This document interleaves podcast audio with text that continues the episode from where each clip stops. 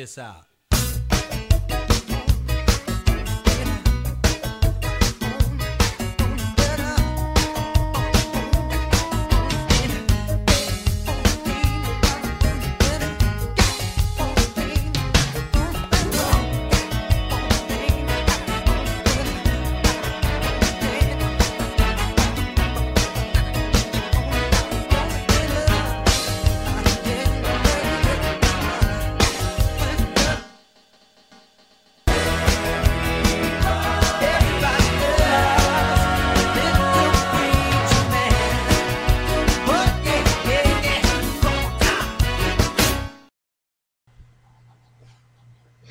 Welcome to this week's podcast of the Foundations Podcast. I'm Steve Madden, and we are going to talk today about today's subject is called Church Not Anymore. Church Not Anymore. Well, what do you mean, church not anymore? Well, what I'm talking about is that people have stopped going to church. And why are, when we look around at our church attendance throughout the throughout the country, throughout even the world for that matter, but uh, mainly centered in the United States, we see so many churches have very few in attendance. And they used to, there's a lot of people that uh, come and go. And I, I, I recognize in churches that I've been in and that we've been in, we've seen a lot of people come, they've been there for a while, and then they just kind of drift away and they and they don't want to go there anymore. Well, um, one of the one of the things uh, that well, there, there's actually several reasons for this. Uh, people they, either they're going to look uh, we, we, look for other churches. We used to call this church hopping. Church hopping is jumping to a church and church, and what and what I call trying to find the fire or looking for the fire, chasing the fire. Well, what do you mean? Well, church is not that exciting, so we're going to go uh, find another church that really is exciting.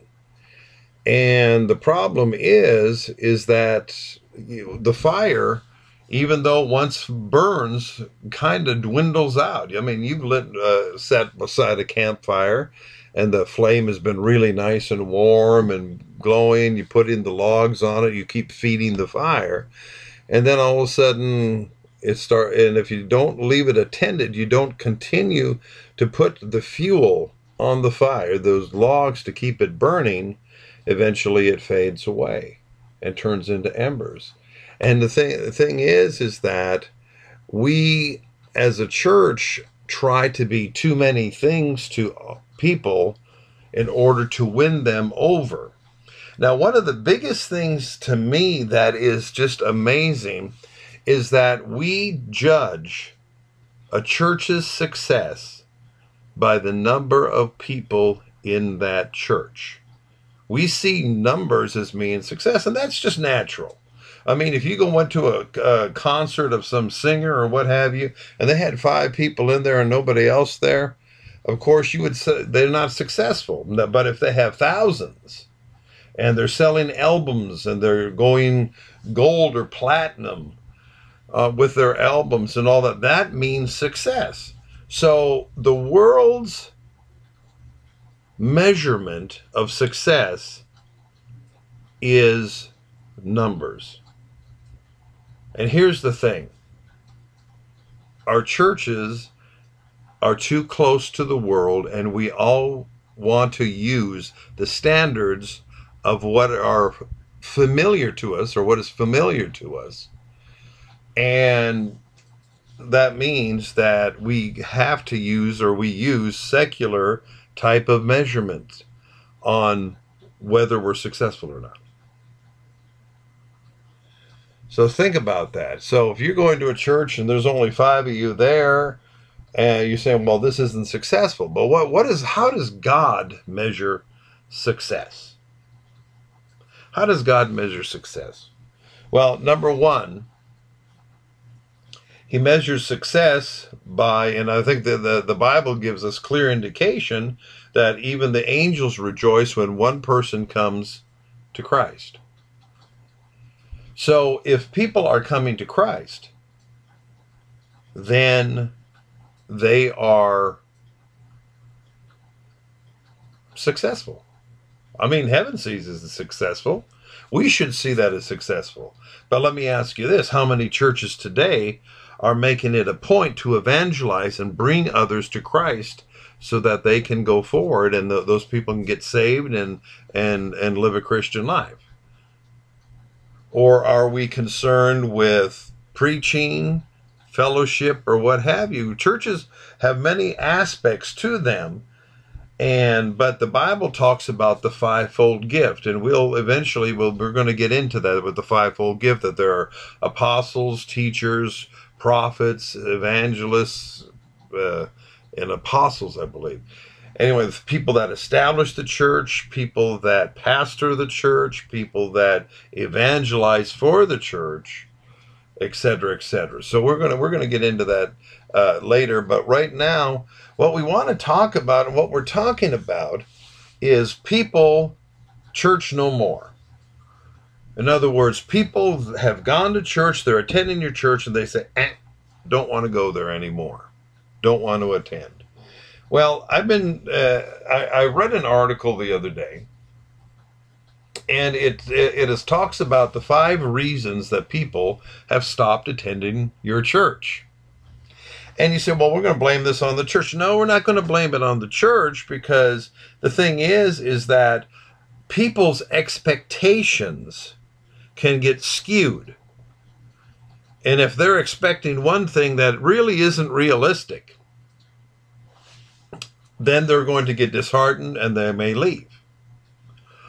And where uh, where uh, this particular article was talking about millennials in that age range or that that of millennials five reasons why they stopped attending church.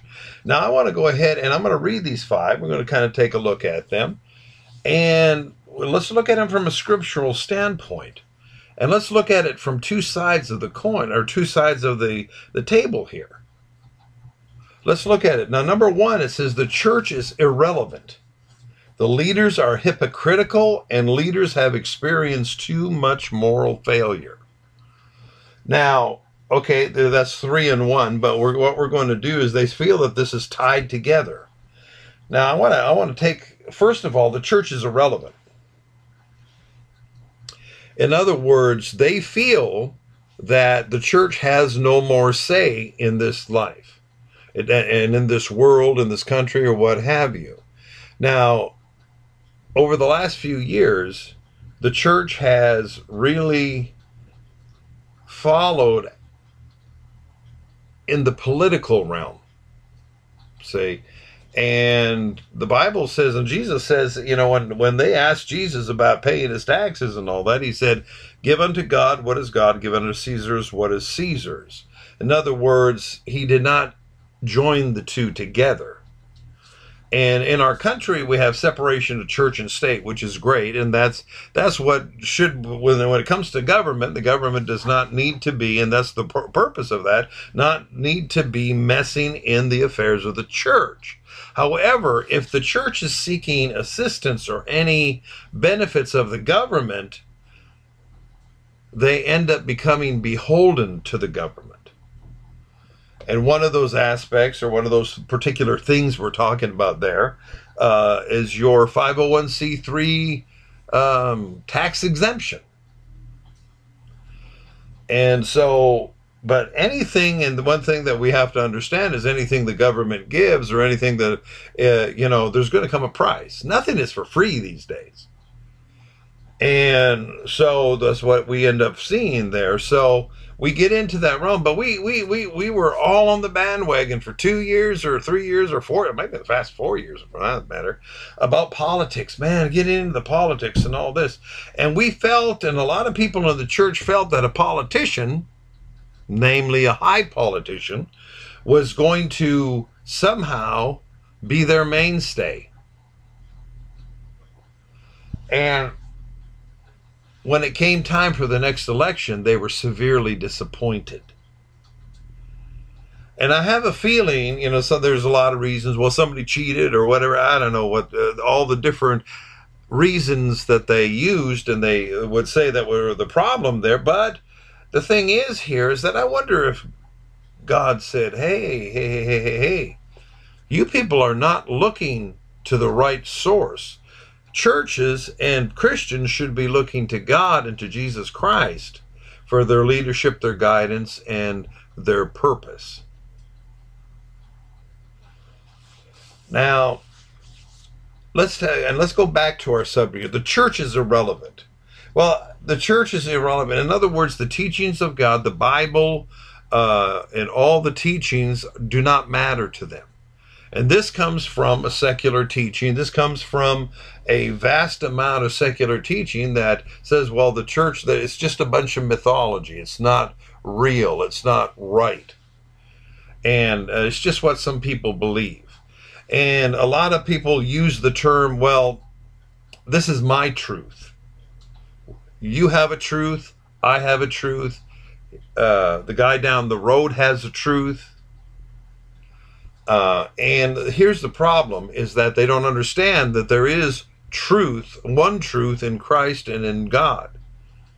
But they don't accept him as the ultimate truth. So the Bible is just another book preaching is just something to pass the time or somebody's opinion. And so that really is where it's coming from. It's not it's not it doesn't it's not relevant in my life anymore. And that's what they're saying here. And then of course we we slide into the leaders are hypocritical and leaders have experienced too much moral failure. Well, of course that brings me back to um, back to the 80s, 19, the 1980s, the late 80s, when we see when the, the church really was on fire following these great televangelists. This was a new thing back then. Television and preaching, man, this ruled and the uh, Jimmy Swaggart, uh, the 700 Club, we, uh, uh, Pat Robertson, and then we talked to them about the PTL situation there, and all these evangelists preaching out there, and they get a lot of followers. I mean, you would go into a coliseum with Jimmy Swaggart. Now, I, I admit, I mean, we we attended several of his crusades, and you felt the Holy Spirit. The Lord was moving there. He was moving. He was touching people's lives. People were getting saved people were getting healed. People, uh, you know, uh, all, all the different aspects they were they were touched, and the music was fantastic. You could feel the spirit of God move in that place. But here's the problem: we all look to one man to bring that to us. We look to somebody to do that, and the thing is, is that we failed to understand that these leaders were human beings they all of, a, all of a sudden become idols. And the Bible has a verse that says that uh, that pride comes before destruction, a haughty spirit before a fall. And when these men begin to feel that, hey, you know, I, I must be, I must be the cat's meow. I must be uh, a real power here, and people are following me. People are, and they don't know how, how to deal with that and they shouldn't know how to deal that with that because god said he would have no other gods before him and so they got a high-ended uh, spirit a high-end minded type of situation there and eventually they catch him in compromising positions and so because that leader who was kind of the head dude in the whole situation, he fell. That must, and he was hypocritical. In other words, he's telling people not to go sleeping around, and he gets caught sleeping around. Or, and then that must mean, well, he's a hypocrite, so it must mean the whole church is a hypocrite. They're all hypocritical. But you see, here's the thing. I'm going to I'll approach it from this. Yes, leaders fall. And one of the reasons I feel that a lot of these did fall was because of the haughty spirit, number one. And number two, God will have no other gods before him. It's all about him and it's not about us. As a minister of God, we are a conduit for the Holy Spirit, which means I am like that electrical cord. And I've given this analogy many, many times. We are like a power strip plugged into the wall. The wall or that plug in the wall is where the electricity comes from, but we are just channeling that Holy Spirit energy through our ministries to touch other people. Has nothing to do with us. And I'm going to tell you what, if we are not plugged into the wall, or we're not plugged into God and to, to Him rightfully and properly, we lose our power. And we're nothing, really. All we are is just a dead power strip laying on the ground, not plugged into anything. No power, nothing. And that is what we should understand as leaders and as preachers in Christ. But let me bring it around another way. People like to make excuses. We used to sing a song. There used to be a song that they would always sing back in the day excuses, excuses about why you wouldn't come to church. You had this, you had that, something was going on here. Uh, is that so you couldn't make the service? You couldn't make the service. Well, that's true. And the, the thing is, is that we as Christians have it, responsibility to do what the Bible says. Now, in our quest here to understand foundational teachings, we understand that a Christian needs to be discipled. And in that discipleship, we need to make sure the Christ, that, that young Christian understands that they need to be committed. And if they're not committed, that's they're unfaithful to God. Israel was a prime example of unfaithfulness. Because as you if you read through the Old Testament, you see, well, this king came up there and they they wanted to serve other gods. I mean, before Israel got going, and they were out in the middle of the desert. They were going to follow God, but here's the problem: there things got rough, things got edgy. And what did they do? They wanted to go back to Egypt. They wanted to serve the other gods. They want, and even when Moses was on the mountain getting the Ten Commandments, what were all the kids down at the bottom of the mountain doing? They were worshiping a golden calf. Why were they worshiping a golden calf? Because that's what they knew when they didn't before they knew God, before they plugged in to the Lord God Almighty. And they that's what they saw all around. So they go back to those practices that other people do. So what happens when somebody leaves? Okay, we use the excuses that well leaders are hypocritical. But you see the thing is here is that no, not all leaders are hypocritical. Not all Christians are hypocritical. But I do have to say, I have said that people have bad days.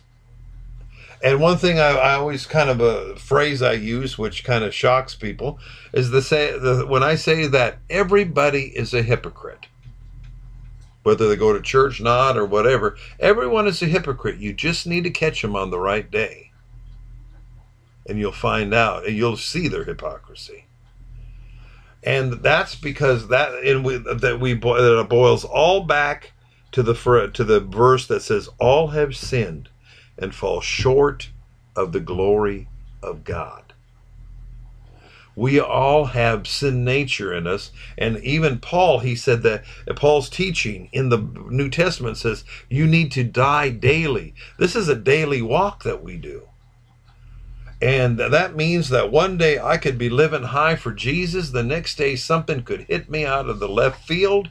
And it's going to be a struggle to try to be a Christian and act like a Christian and all that.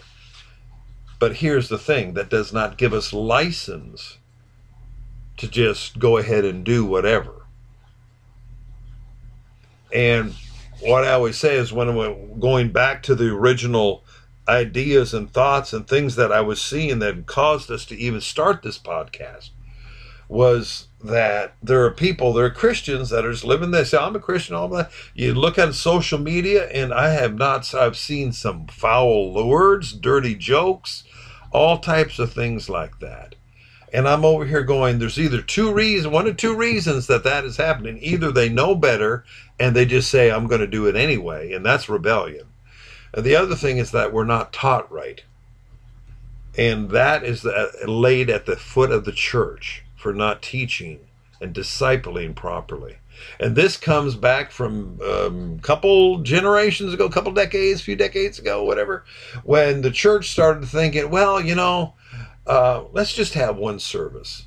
Let's just have one service on Sunday. We'll just do it at 10, 10 30, somewhere in that area. And then that's it. We stopped Sunday, Sunday night service. We stopped Sunday school. Give them it on that. And then maybe we'll have Wednesday night service. We can do that Sunday morning, Wednesday night. But there is no dedicated time to teaching young Christians the Word of God. Christian education has become, um, yeah, not important, irrelevant. And so when we we stop teaching and we stop being effective in the areas that the church should be effective, then to this nation and to this generation of millennials, we become irrelevant. Now, the second reason that they're talking about here is that number two, it says God is missing in the church. And I, I definitely want to speak to this. When we look at what the church is doing, look at our services, look at our, well, our services, or look what all the different programs and plans or what have you are happening in your church is God still there? Is God in that? Now, I, I know we're speaking to the church. I'm kind of going both, like I said, both sides of the coin here, or both sides of the table, I guess that's a better analogy. Is that you look at the church and say, well, we don't have God missing. Number one, the Holy Spirit has been kicked out of the church. It's the most boring thing that you've ever experienced in your life. I have gone to several, we have gone to several churches where you go there and you're no better when you leave than when you came. That's because the church in many areas or many churches have lost their power. They've lost their sight and uh, and they they see they say, well, I got we got mega churches though that are appealing to millions, and they have the best of things. They have the um, the coffee shops. They go on scavenger hunts. They have the games. They have the Ritz, and all that for the people. And you see, here's the problem: the church has long used the world as an example of things they need to do to win people to come to their church. This is all a whole thing. And of course, we start with the idea that the more people you have, the better. The, you know, the person with the most toys wins. And the more people that are in my church, that means that I'm successful. And so we have that attitude. Then we go here and we're trying everything which way. I mean, you're giving this out, you're giving that out. I mean, we were making a joke the other day that somebody's going to give a discount on tithing just to win people to come to their church. And they'll do all sorts of things. Yet, God looks at that and he says, Man, that's not what I'm about. What the Lord is about is that they, they don't have the Holy Spirit there. They, they, they, they, they're not praying. They don't teach the Word of God. They don't make it a priority to, I guess, practice the presence of the Lord. Now, here, and this kind of leads me to one of my areas, one of the areas that I'm familiar with and very familiar with, and that's leading praise and worship. We uh, we we lead praise and worship in our church, and the thing is, is that they say uh, there are pastors that have ideas that they're, that uh, praise and worship is irrelevant. We'll use that word again, irrelevant. It's all about me preaching. Well, the thing is, is that the Bible says that God inhabits the praises of His people, and if we do not have an atmosphere where we are truly praising the Lord. And the, here's another Bible verse is it says those that worship him must worship him in spirit and in truth. In spirit and in truth. And if you're not there's not that uh, worshiping in spirit and in truth, truly, honestly opening up and praising the Lord and lifting Him up, not lifting ourselves up, not not performing on stage with a new song because I want to get it. I want people to look at me, or I want people to say, "Oh, you sang so nicely." You see, the thing is, it's not about us; it's about Him. And when we begin to put Him first, when we begin to worship God, and and and actually make it a point to bring the people into worship. And he uh, and the bible says god will inhabit those praises. What happens when he inhabits something? Well he's on the scene. He's there. And like these two the this the second thing they said god is missing from the church. They go into a church that is dead bone dry. Uh, they're out there they're just doing doing the service for by rote they're not, there's no power in their preaching. There's no power in their music, in their worship. There's nothing there. You cannot feel the presence of God. And I'm going to tell you what, if they leave, they probably should leave. They probably should leave because that is an ineffective church that will do nothing for the kingdom of God and we have too many people walking uh, just just doing the doing the motions. And the thing is is that we need to take every aspect of christianity seriously. Our prayer the bible says the effectual fervent prayer of a righteous man avails much. The effective that means it's effective uh, fervent that means there's an energy in there and that there's a seriousness about it. The effective, fervent prayer of a righteous man. The last piece is you got to be righteous. You can't be walking in sin. You can't be having sin in your life. You need to be clean. You have to have your sins under the blood of Jesus. Of a righteous man avails much. That means it actually is powerful and effective. When we worship God, we need to be worshiping Him in spirit and in truth. You see, He says He gives us all the different flavors that we're supposed to be using. However, He wants you to be serious about it. He wants me to be serious about it. He wants all of us to be serious about it and take it seriously.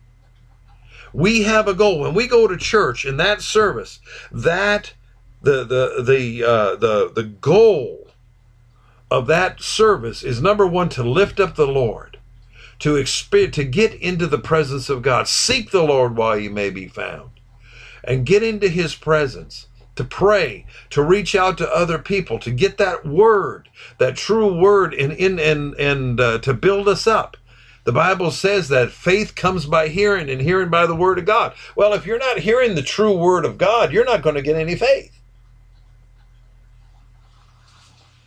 So that I will say on one side of the table talks to the church. Now for the other side is the the other person. Here's the individual Christian. Well, God is missing from the church. Well, for the for the most part, I guarantee you, if it's a dead service and there's no room for change and growth there, yeah, you probably should go find somewhere else.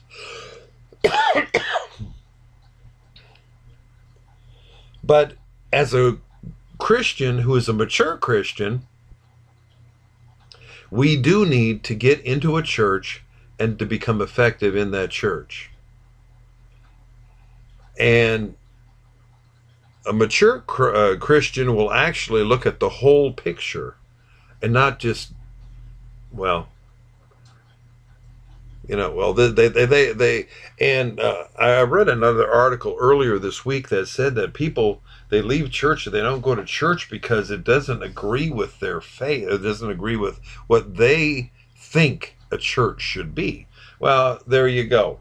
What they think a church should be. Well, the thing is, is that if you go into a Baptist church versus a, say, a Pentecostal church, there's going to be a difference in that flow. If you go into a, um, into a Catholic church, it's going to be very silent. Music will be playing in the background. But if you go into Baptist church, it, they they they sing and they, they love singing and they preach the word of God and they, they bring souls to God and they bring souls to salvation, which is fantastic. You go to a Pentecostal church, you may get another experience. Well, what kind of experience, Brother Steve? Well, you, you may get people clapping, singing, getting a little bit more excited about what they do. I mean, in some churches, I've, I've been to churches where they've been dancing and uh, praising the Lord and dancing out in the aisle. They've uh, uh, they they're baptized with the Holy Spirit with the evidence of speaking in other tongues, and you experience that within the uh, the body there. And the thing is, is that uh, uh, that may shock some people. Well, um, it was a while ago that I was talking to somebody that we need to do. I was talking about somebody needs to go and experience, go around to different flavors of churches and get that experience of the, the way they uh, operate, and then publish a book called uh, uh, Church Shock. Because when you go from a very uh, subdued church and then you go into one where they're uh, dancing in the aisles, well, I think there's going to be a little bit of shock there. But you see, the thing is, that's cool. I mean, that's cool. Uh, but you know, I, I, I don't I wouldn't speak against them because they people come to Christ and people are being saved. People are being taught the Word of God, true Word of God. I mean, let them go. But at the same time, that's why people a lot of people say, "Whoa, some some dude was dancing in the aisle or they were lifting their hands. I need to go to another church." Well, that's that's what we have that's what we happen. They're not they don't do things the way I'm used to. Well, as a Christian, you need to be able to adapt. As a Christian, you need to be able to go in there and you know, but here, here's the thing. Under, if you know the word of God, you will be able to protect yourself against walking into some church that's a cult. Now, we'll, and eventually down the road, we'll talk about churches versus cults and what kind of things to look for in cults. And if they if there's anything else they try to put give you anything else that except for the word of God, there's a problem. And if it conflicts with the word of God, there's a problem. But here's the but okay, so God is missing from the church. Let's get back to what we're talking about. God missing from the church. Number 3, legitimate doubt is prohibited. You can't question anything. And I'm going to tell you what, that, that when we, we just mentioned cults, um, I remember the stories of the t- uh, People's Temple Church that Jim Jones, now this is way back in the 70s, uh, when uh, Jim Jones was a, he started out as a, an Assemblies of God preacher, from what I understand, and he was preaching, everything was going fine, and then all of a sudden he got he got high minded. They started calling him Father, he he, evolved into a cult. Uh, moved all of his followers out to Guyana, in South America, I believe, and they built a village out there. And when things started hitting the fan, he ended up having all of his parishioners drink poisoned Kool Aid and kill themselves. They found over 900 bodies dead in the jungles of Guyana because he was a cult. But one of the things that they say in the in the people's temple when they conducted thing is is that when they went in, they shut the doors in the back and nobody left. You had to go to the bathroom. Well, you better hold it. They, you don't doubt what Father says. You don't doubt what the preacher says. If you uh, disagree in any fashion, any measure, you're wrong, they're right. Those are, that is indicative of a cult. There will, as a Christian, you will have natural, there will be some doubts, there will be some questioning. In your Christian walk. As you start walking, you know, so somebody asks a question, well, why why do young babies die? Uh, you know, why doesn't God intervene? Why doesn't He step in? Why doesn't all these different questions? How could He create the world in six days and rest on the seventh? There's questions.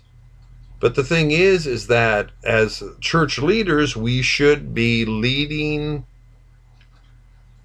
those people to the Word of God and helping explain it or help them try to come to an understanding.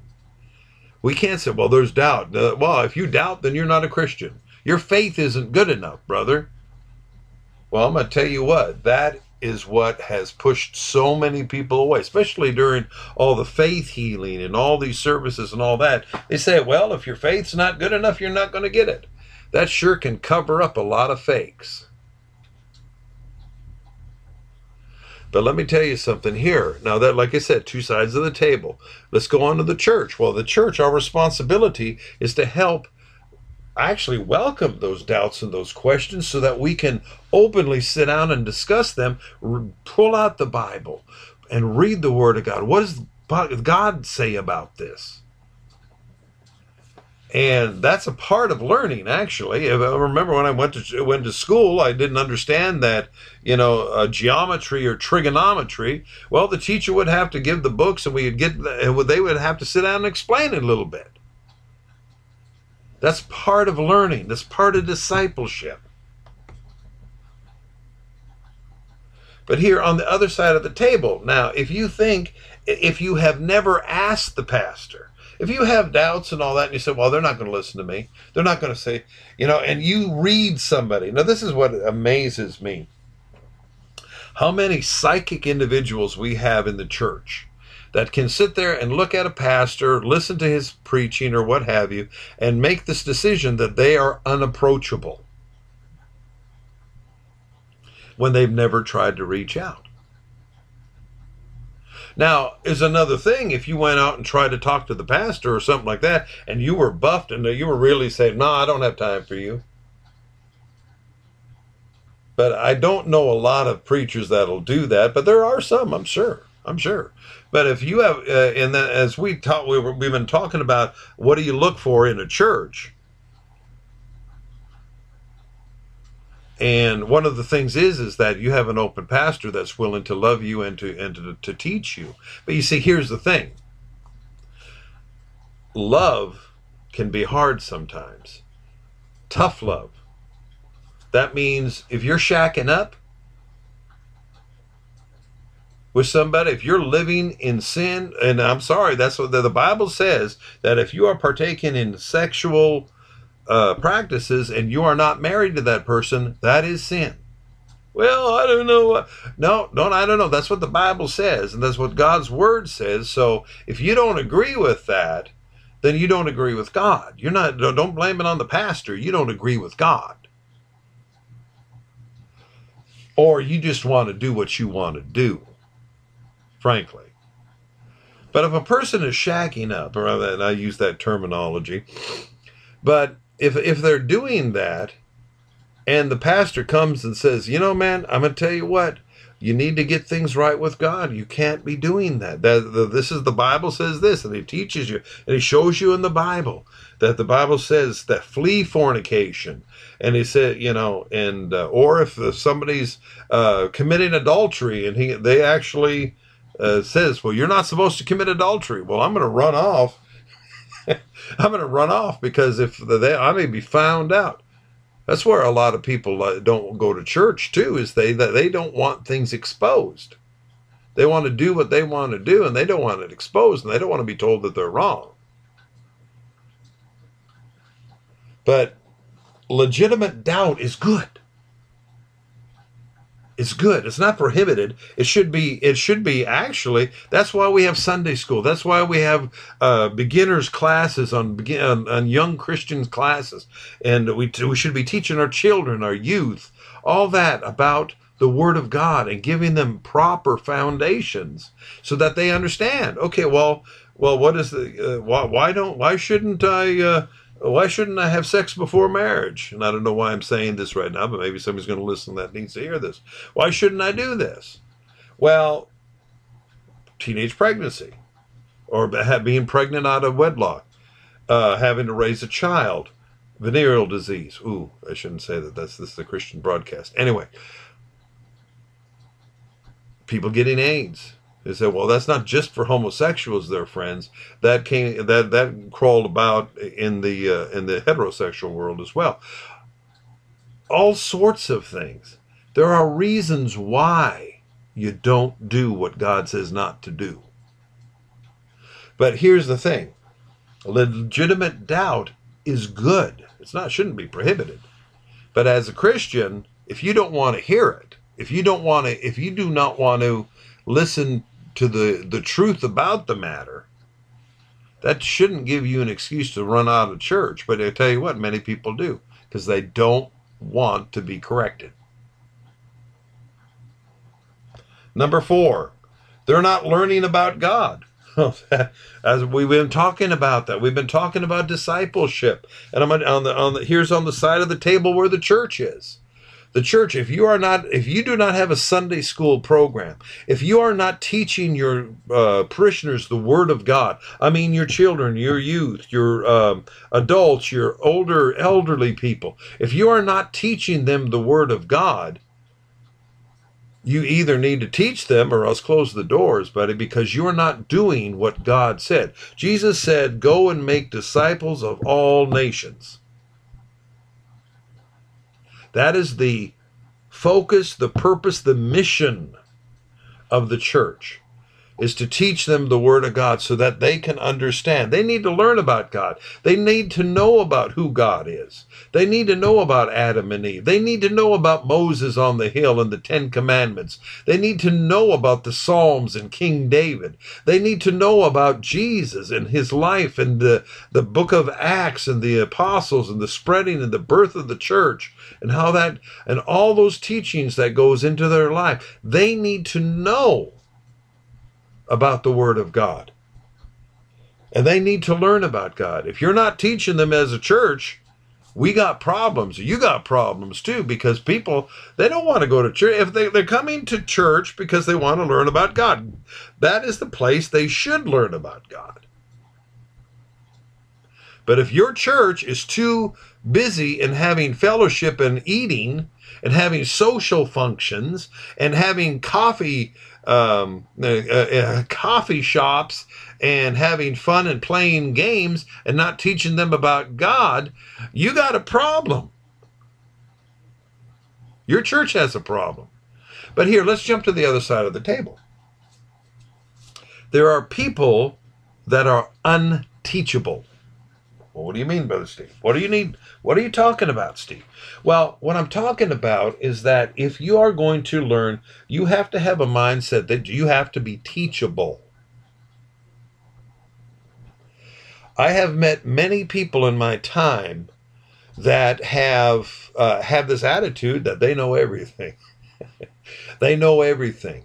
They're, we used to call them know-it-alls or what have you. You can't teach them. You can't tell them something new. They they'll rebuff you. They look at you like you're you you drooled on your shirt. They look like you're you're stupid. And sorry about using that word, but they will. And the thing is, is that those people they don't want to learn. It's it's like it's like this. Is that you know even like with Alcoholics Anonymous and all that, is that they they all say that if if an alcoholic will not admit who he is and be willing and want to change, they cannot help them.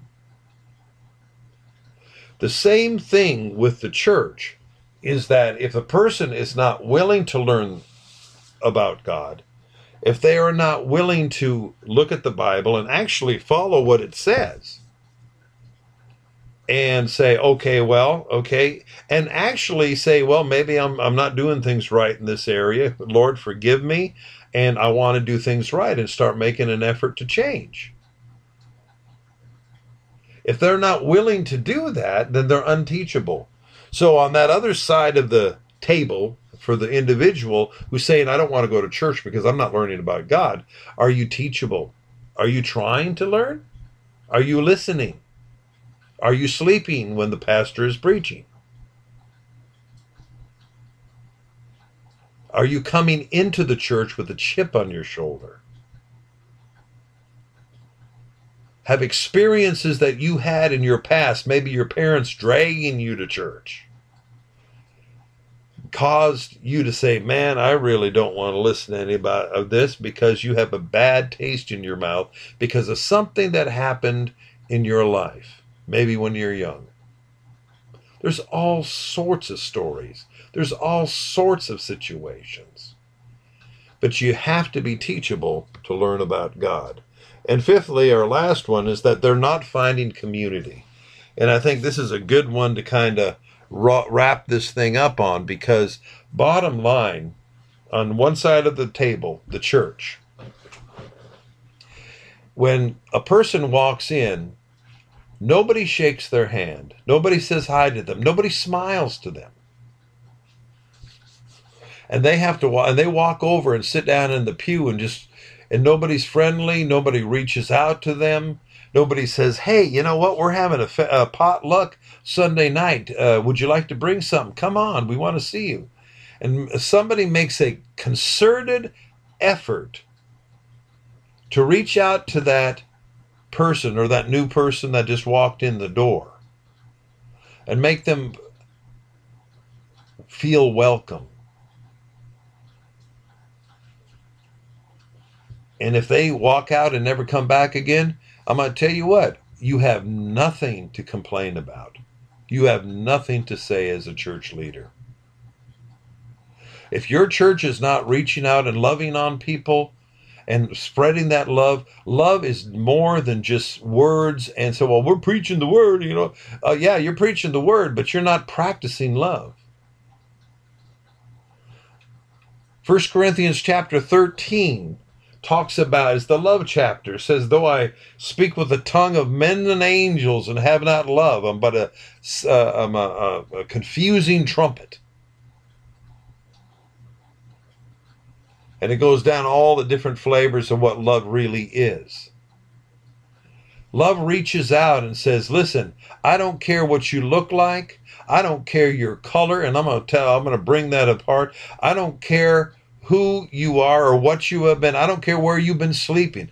Uh, Don, Don Francisco used to sing a song. And he's saying, it, it says, I don't care where you've been sleeping. I don't care where you made your bed. It says, Jesus' love still reaches out to you.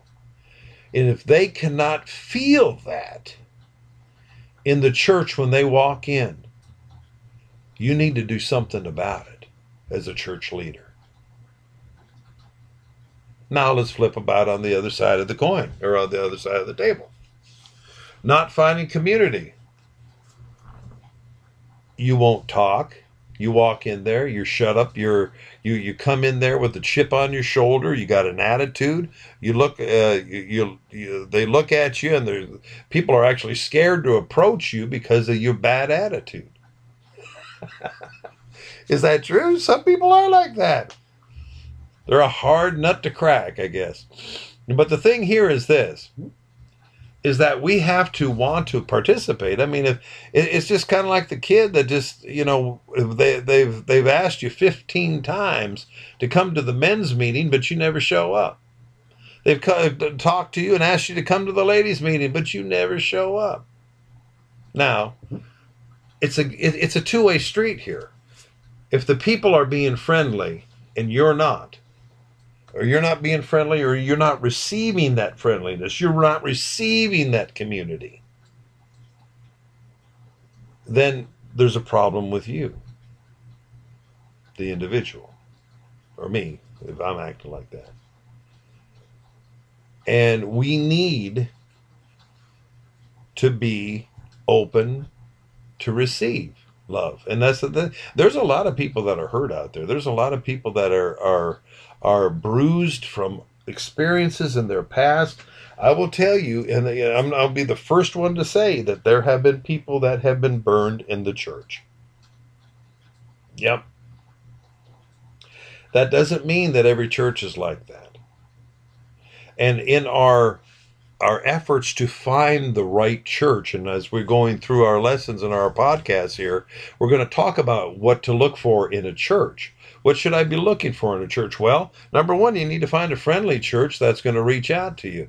Because frankly, bottom line, folks, bottom line, um, if I walk into a store and I'm shopping for a television set and and there is not a salesperson in sight, or somebody that, uh, uh, and then I go into another store and here comes a very friendly salesperson that says, Hey, what are you looking for today? Can I help you?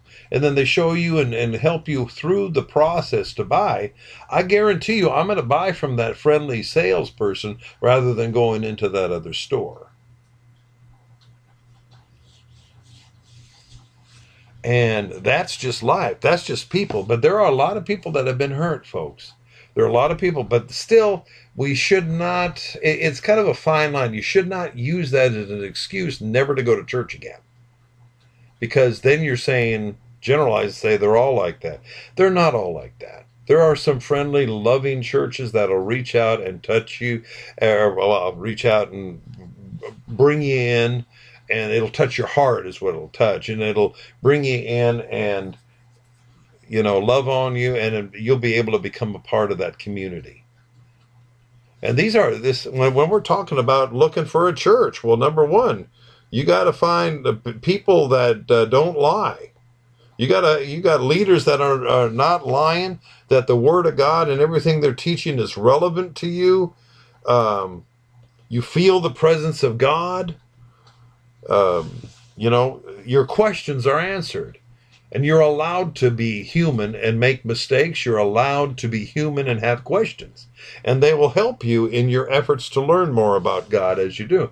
They're not learning about God, but yeah, they are learning. The place where you can learn about God and also where you can find community. And you can find people that are going to come up and shake your hand and say, Man, we're so glad that you're here. We're so glad that you're here. That's within our efforts to find a church that should be some, those are five good points right there of what we should be looking for in a church.